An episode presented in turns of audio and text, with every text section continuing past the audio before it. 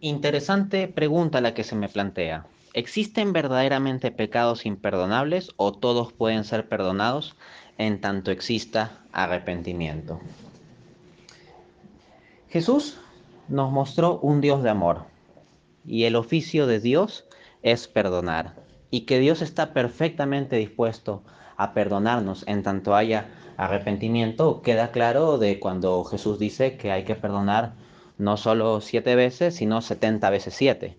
Si ese es el estándar que el propio Jesús nos pide a nosotros los cristianos, ¿con cuánta más razón Él va a estar con ese estándar en plenitud?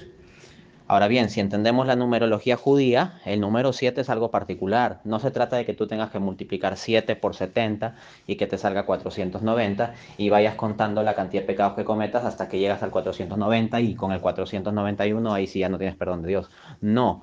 Si uno entiende numerología judía, sabe que el número 7 significa la plenitud, la perfección. Es el número que se asocia a Dios. Entonces Jesús como judío, cuando habla de 70 veces 7, lo que quiere decir es con una perfectísima perfección. O sea, no solo 7, sino 70 veces 7 es que tu perdón tiene que ser extremadamente perfecto, tienes que estar extremadamente dispuesto a perdonar. En consecuencia, si se diera el caso de un pecado imperdonable, no sería por una deficiencia de Dios en su amor o en su disposición a perdonar, sino en nuestra deficiencia a ser perdonados. Y esto queda claro si es que analizamos la única ocasión en que Jesús habla de un pecado imperdonable, en Mateo capítulo 12, el pecado contra el Espíritu Santo.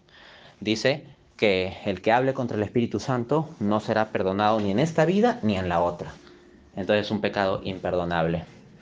Pero si analizamos con un poquito más de cuidado el contexto, esta frase de Jesús que cito está en Mateo 12, 31, pero si retrocedemos en los versículos para ver qué está sucediendo, resulta que Jesús es un hombre, pues, santísimo, Dios mismo ahí encarnado, que está realizando milagros de expulsar demonios, de sanación y todo ello. Y vienen los fariseos y acusan a Jesús de expulsar a los demonios con el poder del demonio. O sea, acusan a Jesús de ser un endemoniado. El punto es que nadie podía señalarle una falta moral a Jesús. Jesús era un hombre que para todo fin verificable era moralmente perfecto. Y al mismo tiempo hacía muchos actos de caridad para con las personas e incluso pues actos sobrenaturales como milagros. Frente a toda esa evidencia, pues no creer en él es una locura. Entonces, estos fariseos tienen la clara evidencia de que el Espíritu Santo está allí obrando junto con Jesucristo en sus caras mismas, pero ellos por la dureza de sus corazones, por su egoísmo y por su soberbia, se niegan a aceptar tal evidencia que está en sus caras mismas. Entonces está toda la luz del Espíritu Santo allí, pero ellos se aferran a que no, no puede ser el Espíritu Santo, tiene que ser demonios. Y esto ya no es porque falte luz. Jesucristo está haciendo milagros en la cara pelada de ellos.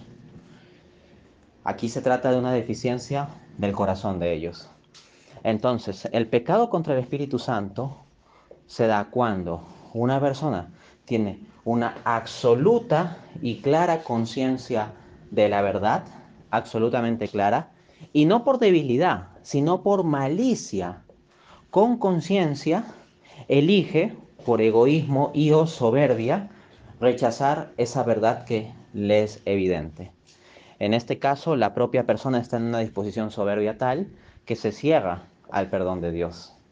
Y en consecuencia el pecado contra el Espíritu Santo es imperdonable no porque Dios arbitrariamente haya decidido que no sea perdonado, sino por la naturaleza misma de las cosas. Una persona en tal situación no va a tener la actitud de arrepentimiento.